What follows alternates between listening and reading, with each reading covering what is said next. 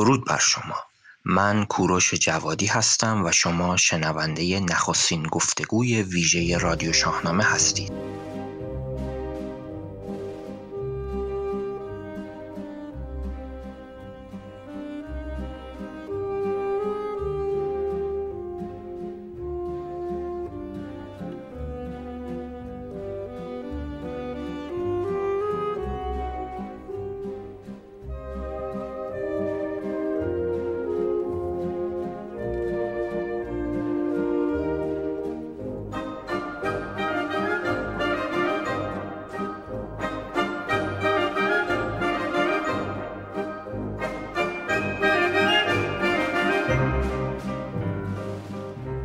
نخستین گفتگوی ما با مرجان صادقی نقال بازیگر و کارگردان تئاتر درباره کارنامه بندار بیدخش نوشته بهرام بیزایی است. چرا که او این نمایش را کارگردانی و اجرا کرده است.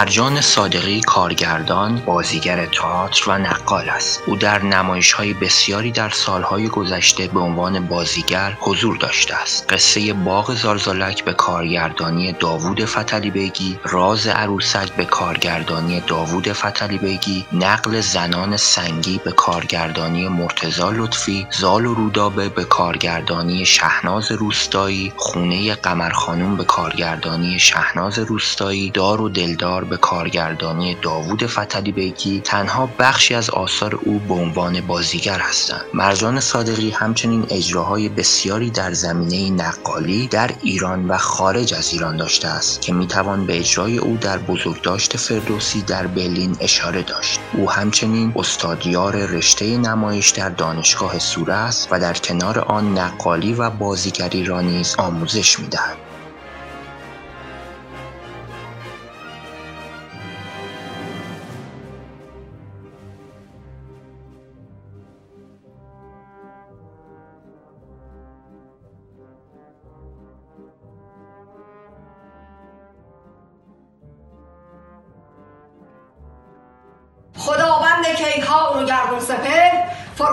و راهی دومه به موری دهد مالش نرشی کند پشه بر پیل جنگیدنی.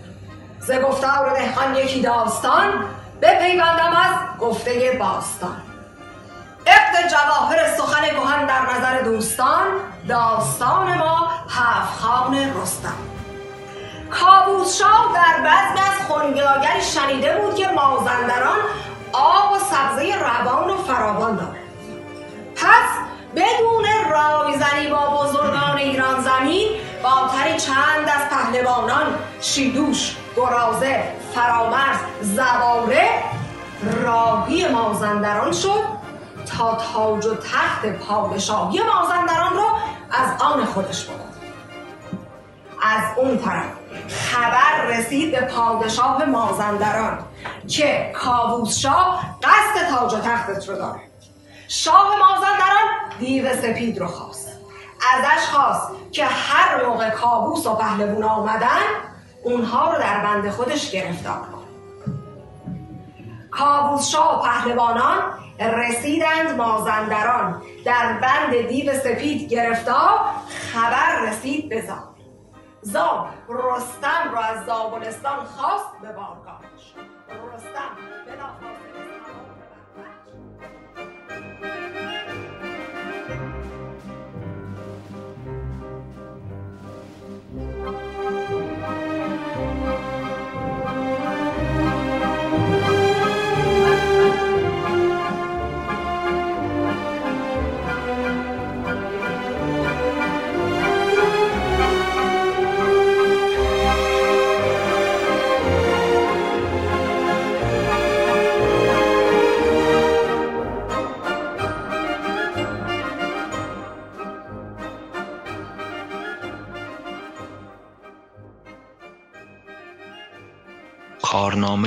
بندار بیدخش نمایشنامه است از بهرام بیزایی چهره ناماشنای هنرهای نمایشی ایران که نخستین بار توسط خود او و با بازی مهدی هاشمی و پرویز پورحسینی بر صحنه تئاتر به اجرا گذاشته شده است. بیزایی متن را برخانی نامیده و در آغاز آن می‌گوید برخانی برای دو برخان این اصطلاحی بر ساخته بیزایی برای گونه از نمایش های ایرانی است که با نیم نگاهی به نقالی، پردخانی، تعذیه و نیز سنت های تئاتری گر شکل یافته است. بیزایی دو برخانی دیگر به نام های اجدهک و آرش دارد که همراه کارنامه بندار بیدخش در کتاب سبرخانی منتشر شده است. بندار دانشمندی است که جام جهان نما را برای جمع ساخته است و چنان که برمیآید بیدخش اوست او با اعتماد کامل انواع دانشها را به شاه میآموزد و جم نیز با این دانشها بر جهان حکم میراند اما جم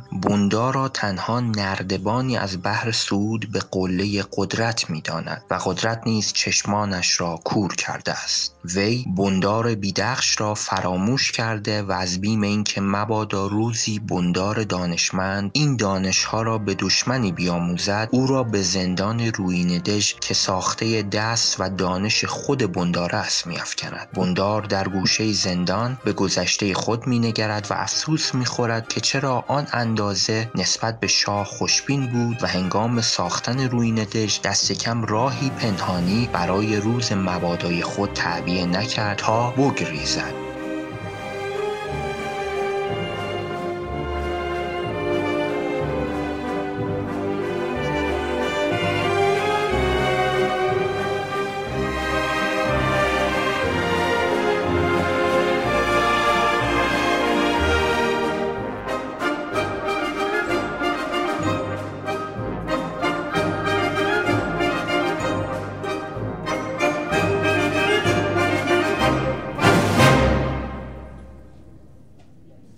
ابتدا از مرجان صادقی پرسیدم که چرا به سراغ متن کارنامه بندار بیدخش نوشته بهرام بیزایی رفته است. این متن از دید او چه ویژگی هایی داشته که باعث شده آن را برای کارگردانی و اجرا انتخاب کند؟ کارنامه بندار بیدخش یک متن برخانی هست. یعنی نمی‌تونیم بگیم نمایش کامله نمی‌تونیم بگیم نمایش نیست. از متون ابتدایی استاد بهرام بیزایی هست و ایشون هم خودشون از آن دارن که چون از متون ابداعیشون هست متن یک مقدار سقیل و برای شنونده و بیننده یک مقدار درکش سخت هستش. و ایراداتی هم خودشون گفتن که داره. اما چی شد که من دنبال این متن رفتم؟ زمانی که من می‌خواستم برای کارگردانی کارشناسی ارشد پایان بنویسم دنبال این بودم که تکنیک های نمایش ایرانی رو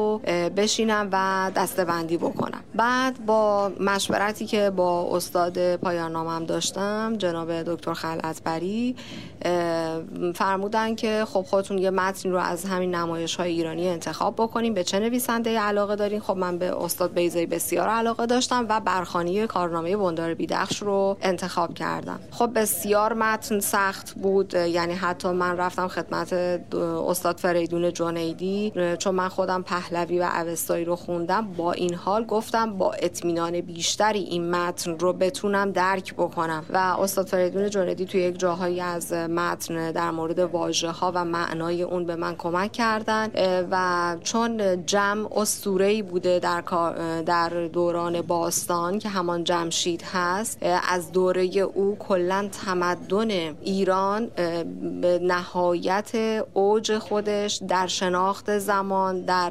دستاوردهای فرهنگی و شهرنشینی رسیده. برای من خب اسطوره جمشید خیلی جذاب بود. و البته خب استاد بیزایی خودشون هم در مصاحبه هایی که باهاشون کردن گفتن که این متن رو بر اساس آنچه که خودشون در ذهن داشتن به اون پرداختن و اون اسطوره رو به آن شکلی که خودشون دلشون خواسته بیان کردن. و چون تکنیک های بسیار زیادی در این برخانی من دیدم شبیه به نقالی تصمیم گرفتم که این نمایش رو کارگردانی بکنم و به اجرا ببرم. از مرجان صادقی از فرایند تمرین و اجرای این کار پرسیدم.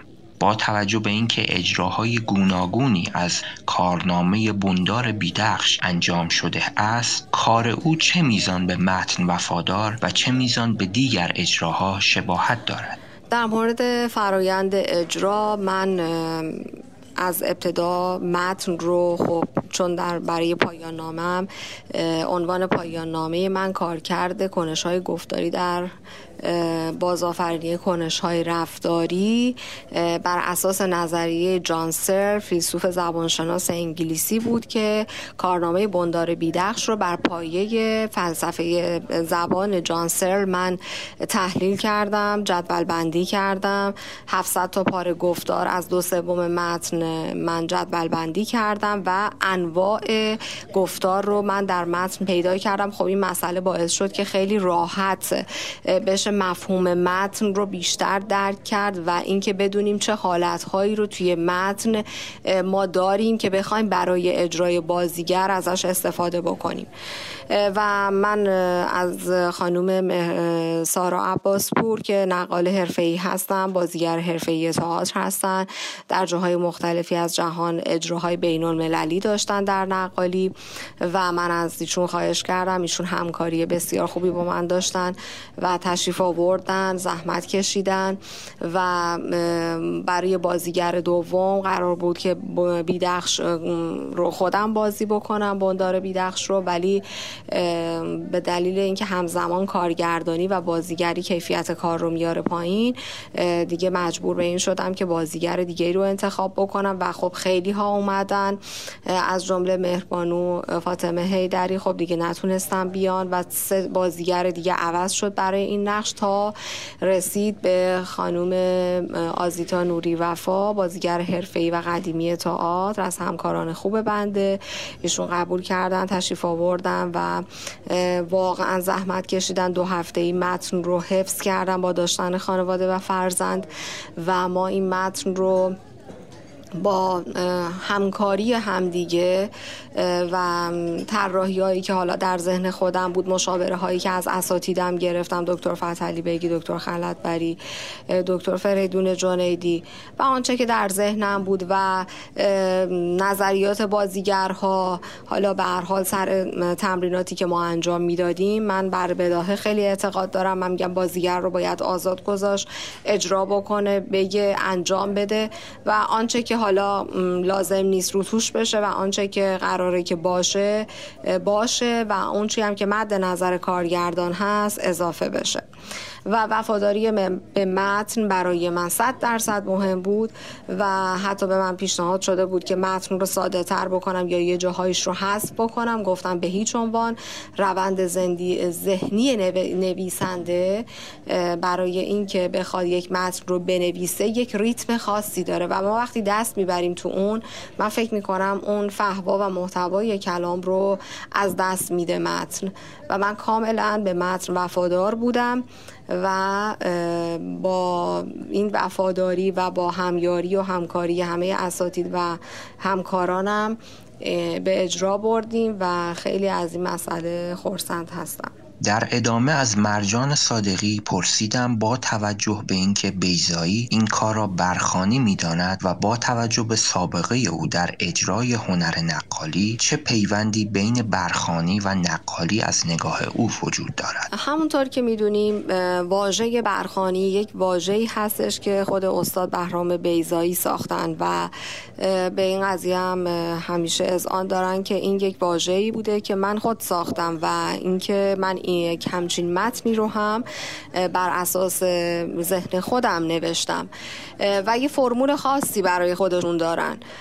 و می‌تونم بگم که یک مقدار شباهت به نقالی داره چون شیوه ای از روایتگری هست. یعنی شما متن رو بخونید می‌بینید که در دو زمان و مکان متفاوت بری به طور موازی روایت می‌کنه جمع و بندار در روی صحنه و حکات می‌خوره و میره روی مثلا بندار دوباره برش می‌خوره صحنه و میره روی جمع. و جالبه که شما این موازی بودن روایت رو اون تفاوت زمان و مکان رو هم احساس می‌کنیم که ما در نقالی این جداسازی رو داریم. نقال تنها با بیانش و حرکتش زمان و مکان رو برای تماشاگر مشخص می‌کنه و میگه که الان روزه یا الان شب یا با یک حرکت چرخش روی صحنه یک دور زدن جاش رو تغییر میده و واقعا کاملا تماشاگر متوجه میشه که اینجا الان مکان عوض شد یا زمان عوض شد. مثلا جایی نقال وقتی به خورشید نگاه می‌کنه و میگه که چه آفتابی متوجه میشه تماشاچی که الان مثلا روز هستش و آفتاب هستش. بعد یک دور می‌زنه و مثلا می‌رسه باز به یه مکان دیگه انگار زمانی گذشته و میگه خسته شدم. بگیرم استراحت بکنم شب رو و فردا دوباره به راه بیفتم. با اینکه ما اصلا اینجا نه دکور داریم نه نوری داریم که بخواد روز و شب رو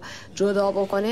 با یک حرکت و با یک جمله نقال می‌تونه این جداسازی رو انجام بده و خب آقای بیزایی هم از تکنیک نقالی در برخانی استفاده کردم منتها برخانی ترکیبی از نقالی و نمایش هست به نظر این جانب. چون من این متن رو کار کردم این حس رو دارم که می‌تونیم بگیم هم نمایشه و هم تکنیک های نقالی و حتی تعذیه در اون استفاده شده. چون جایی حالت تعریف تمجیدی جمع از خودش می‌کنه شباهت داره به رجزخانی هایی که ما در تعذیه می‌بینیم که معمولا بهش میگن اشتلم خانی و خب من در اجرای بندار بیدخش از یک تشت استفاده کردم به پیشنهاد دکتر فتلی بگی که نمادی از تزیه هست و نشانی از آب رود اما این نشان از آب و رود و من به جاش از به عنوان جام جمع استفاده کردم که هم نماد نمایش ایرانی هستش در تزیه و هم خواستم بگم که این تشت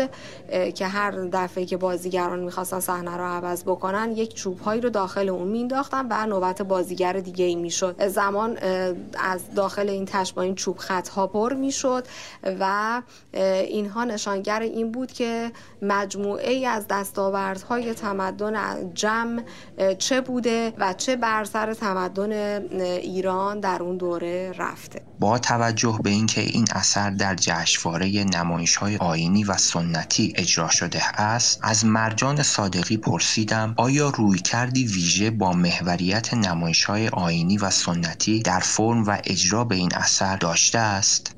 با توجه به اینکه من این کار رو برای جشنواره آینی سنتی به اجرا بردم. به هر حال اولا خب متنهای استاد بهرام بیزایی چون آینی هست خیلی اسطوره‌ای هست. طبیعتا شباهت هایی با اهداف و ویژگی های نمایش آینی سنتی که در جشنواره اجرا میره داره و صد درصد قابل قبول هست اصلا برای جشنواره های آینی سنتی. اما اینکه در نوع شیوه اجرای اون بر اساس این مسئله من پیش رفته باشم بله به حال چون ما وقتی از اسطوره های ایران زمین داریم صحبت می‌کنیم و متنی رو مثل بندار بیدخش رو دارم کار می‌کنم که بر اساس نمایش ها و تکنیک های نمایش ایرانی هستش پس بنابراین طبیعتا هیچ منافاتی با اهداف جشنواره و ویژگی جشنواره آینی سنتی نداره و طبیعتا هم خب بله از تکنیک های نمایش ایرانی مثل نقالی و تزیه در اون استفاده شد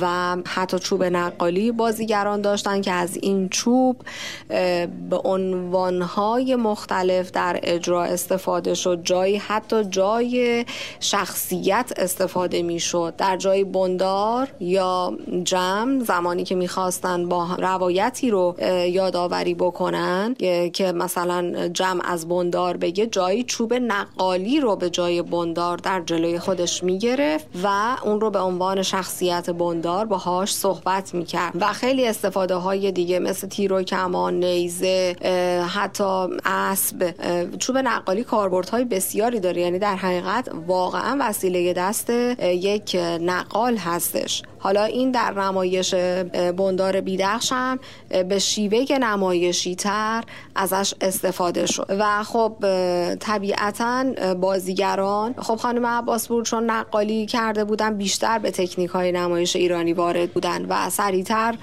می‌تونستن این مطلب رو بگیرن. خانم نوری وفان بسیار بازیگر خوبی بودند اما چون به هر حال نقالی رو انجام نداده بودند متوجه شدن سر تمرین ها که چوب نقالی چه کاربردهایی داره و خب بسیار آدم خلاقی بودن و دیگه خودشون اون خلاقیت ها رو انجام می‌دادن. بله بسیاری از تکنیک هایی که در این نمایش استفاده شد. تکنیک هایی هست که در نقالی تزیه استفاده شده و حالا بخش هایش هم پرفورمنس هایی بود که دیگه از ذهن بازیگران یا از ذهن کارگردان تراوش کرد که اون دیگه مربوط به آین ها یا فرهنگ سنتی نمایش ما نمی‌شد. اما در مجموع بله بر اساس تکنیک های نمایش های آینی و سنتی ایرانی. این نمایش اجرا شده. از مرجان صادقی پرسیدم چه نسبتی بین آثار بهرام بیزایی و زبان این آثار با نمایش های آینی و سنتی وجود دارد؟ اینکه متن کارنامه بندار بیدخش و اجراش چه نسبتی می‌تونه با نمایش های آینی و سنتی داشته باشه؟ اصلا خودش یک نمایش آینی است به نظر من. چون از آین تزیه در اون در تکنیک های اون هست. از شیوه نقالی در تکنیک های اون هست. و اینکه اصلا کلا پرداختن به استوره خودش یک آینه چون ما استوره هامون در مراسم هایی که بهش آین می‌گفتن به خاطر اون استوره ها برگزار می شده مثلا سووشون یا سیاوش خانی خب استوره سیاوش در شش هزار سال پیش اسطوره بوده که براش مراسم عزاداری و سوگ می گرفتن که این به شیوه نمایشی هم اجرا می شده و یک آین بوده. آین سرچشمه گرفته از اسطوره هایی که در دل و جان مردم نشسته و بر اساس اون یک مراسمی رو اجرا می کنن که از برگزاری این مراسم قرار بوده به یک هدفی برسن به یک نتیجه برسن. حالا تسکین درد بوده. ابراز شادی بوده یا سپاسگزاری از خداوند بوده. به هر حال آینها بر اساس نیاز در اون دوره به وجود آمده.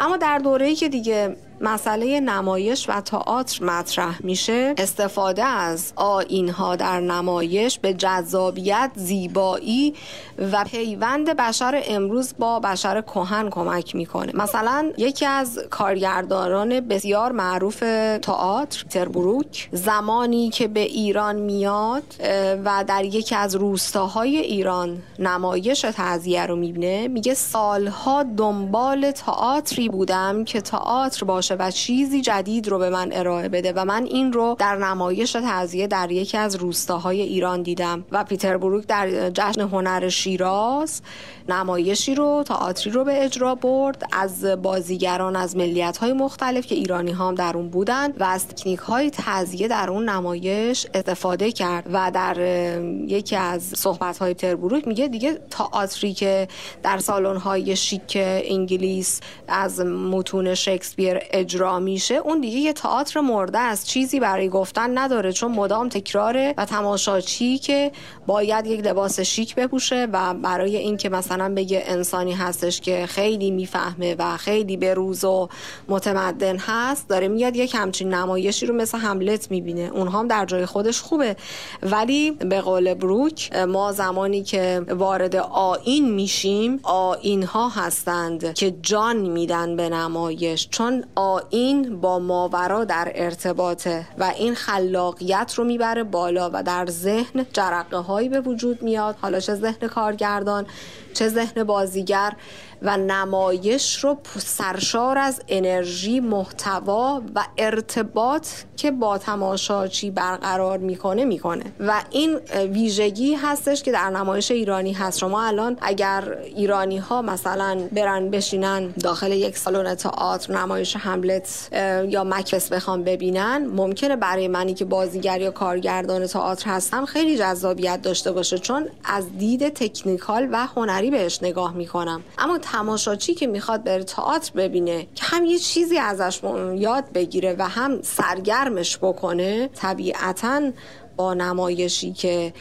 اون رو در انتظار بگذاره و تعلیق داشته باشه و دنبال بکنه و باهاش ارتباط برقرار بکنه و فضای گرمی رو داشته باشه بیشتر ارتباط برقرار می‌کنه. و این ویژگی در نمایش بندار بیدخش بود در تکنیک اجراش. متن بسیار سخت بود. حتی تماشاچی ها می‌گفتم ما خیلی مثلا متوجه متن نشدیم. اما از شیوه اجرا انقدر لذت بردیم که نفهمیدیم این یک ساعت چگونه تمام شد. و این از ویژگی های نمایش ایرانی هست می‌تونم بگم. از مرجان صادقی پرسیدم که زبان این نمایش را به عنوان یک کارگردان و بازیگر برای اجرا چگونه ارزیابی می کند و برخورد تماشاگران با آن چگونه بوده است؟ همونطور که گفتم استاد بهرام بیزایی برخانی از متون اولیه کارشون هستش. یعنی زمانی که شروع می‌کنن به نویسندگی اینها از همون متنهای ابتدایی هست که خودشون هم فرمودن که این متنها ایرادات خودش رو داره. اما من می‌خواستم بگم که ما هم می‌تونه نمایشمون به روز باشه و متن تئاتری داشته باشیم. یعنی هم درام باشه و هم نمایش ایرانی باشه و به این قصد برخانی رو نوشتن. و طبیعتا خب برای تماشاچی بسیار سقیله شما باید این نمایش رو در شیوه اجراییش طوری اجرا بکنی که بتونی حداقل به تماشاچی یک چیزی رو بفهمونی. این که تماشاچی مثلا میاد می‌بینه و متوجه بشه همین که اسطوره‌ای به نام جمع بوده دچار خودشیفتگی شده و غرور شده و چه دستاوردهایی داشته و چرا به انحطاط کشیده شده این چیزی هستش که شما می‌تونی حالا ارائه بدی به تماشاچی. اما که بفهمه. اما اینکه چجوری ارتباط برقرار بکنه متن خب بسیار سخته و واقعا هم حتی خود من هم که زبانهای باستانی رو خوندم برای من هم در ابتدا سقیل بود و با تکرار و خوندن مداومش و در آوردن واژه ها و ریشه های اونها متوجه مفهوم متن شدم. و کلا روند نگارشیش هم آهنگین هست اما خب به حال سقیل هستش و سنگین هستش برای تماشاچی. ولی خب در شیوه اجرا شما باید از نشانه ها حرکات از تکنیک های استفاده بکنید که بتونه تماشاچی ارتباط برقرار بکنه و متن به این سختی رو حداقل تماشا بکنه. این که چه برداشت می‌کنن من اعتقاد شخصیم بر این هست که هنرمند آنچه رو که ارائه میده از درونش سرچشمه می‌گیره و اون پیامی رو که بخواد انتقال بده انتقال میده. پس بنابراین هر کس می‌تونه برداشت شخصی خودش رو داشته باشه از اون سالن میره بیرون. و ما باید انقدر انتقاد پذیر هم باشیم که یکی دوست داره یکی دوست نداره. ولی حالا من خب دیگه بعد شرایط کرونا پیش اومد و نتونستم اجرای عموم ببرم این کار رو. همون دو اجرایی که در جشنواره آینی سنتی داشتیم می‌تونم بگم که 90 درصد تماشاچیان ما با کار ارتباط برقرار کردن اما گفتن خیلی واجه های سخت بود و سنگین بود متن. اما اجرا بسیار عالی بود.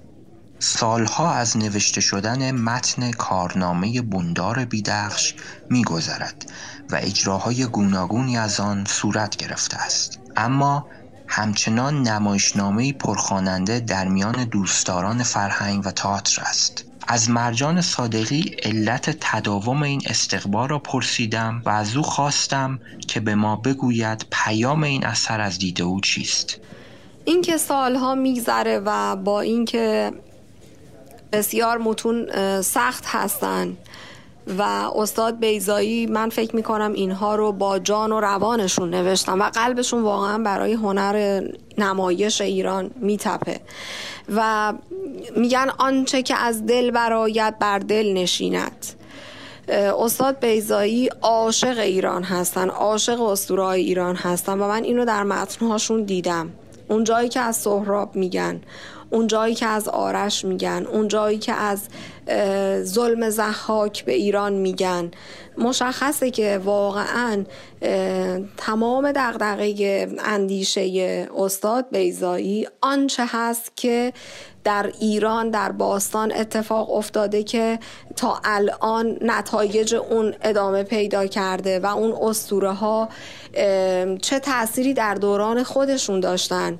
و حالا در این دوره ما از اون استوره ها چطور می‌تونیم استفاده بکنیم؟ خب وقتی که پشت متن اندیشه بزرگ باشه طبیعتا من بازیگر یا کارگردان انتخابم متون استاد بیزایی هست. من خودم به شخصه تصمیمم بر این هست که در آینده در آینده نزدیک یکی یکی متون استاد بیزایی رو با استفاده از تکنیک های نمایش ایرانی کارگردانی کنم. حالا اگر تونستم خودم بازی کنم و به اجرا ببرم و این جزء اهداف آینده من هستش. و من فکر می کنم این انتخاب من یا سایر کارگردان ها یا بازیگرها به دلیل اینکه میگن آنچه از دل برایت بر دل نشیند. ایشون با جانشون می نویسن و می‌دونن دارن چی کار می‌کنن و کاملا اندیشه کردن در مورد چیزی که می نویسن و اون چیزی رو که می نویسن باورش دارن. شعار نیست. به همین دلیل هست که همچین چیزی متنی با این که سخته از سالها پیش ماندگار میمونه و ماندگار خواهد ماند. استاد بیزایی به نظر من در جان و دل تاریخ استوره و نمایش ایرانی حک شدن و واقعا همینجا من به عنوان یک جزء کوچیک از هنرمندان از ایشون سپاسگزاری می کنم و آرزوی تندرستی و ارائه کارهاشون همچنان رو دارم. در پایان از مرجان صادقی خواستم تا از برنامه هایی که در دست دارد برای ما بگوید. الان به دلیل شرایط ویژه‌ای که به خاطر ویروس کرونا هست و سالن‌های نمایش معلق هست من امسال فقط در جشنواره آینی و سنتی مقاله ای رو بر اساس متن کارنامه بندار بیدخش و بر اساس نظریه جانسرل ارائه دادم که امیدوارم که با شرایطی که حالا هست بتونیم حضوری مقاله رو ارائه بدیم. ولی اگر اینطور باشه مقاله در دفتر پژوه پژوهش های نمایش های آینی و سنتی جشنواره چاپ خواهد شد. و برنامه دیگری که در دست خواهم داشت فعلا در بر روی متن مرگ یزگرد تمرکزم هست و میخونمش و طرحهایی رو دارم برای اجرا که به صورت تک نفره یا به قول ما آزری ها تک پرسوناژ به اجرا ببرم و امیدوارم که جامعه هنری ما و هنر کشور ما رو به پیشرفت باشه و اندیشه فرهنگ ایران جزئی از اندیشه هنرمندان ما باشه و بتونه مردم ما رو با پیشینشون با قابلیت ها و استعداد هایی که در هنر کشورمون هست بیشتر آشنا بکنه هنرمند ایرانی و من هم به عنوان جزء کوچکی تلاشم بر این هست و هدفم بر این هست و امیدوارم که بتونم از پس این مسئله به خوبی بر بیام. سپاسگزارم. به امید هنری ایرانی برتر و جهانی. سپاسگزارم. نخستین گفتگوی ویژه رادیو شاهنامه به پایان رسید. از اینکه همراه ما بودید سپاسگزاریم. تا گفتگوی دیگر شادزی مهرفسون بدرود.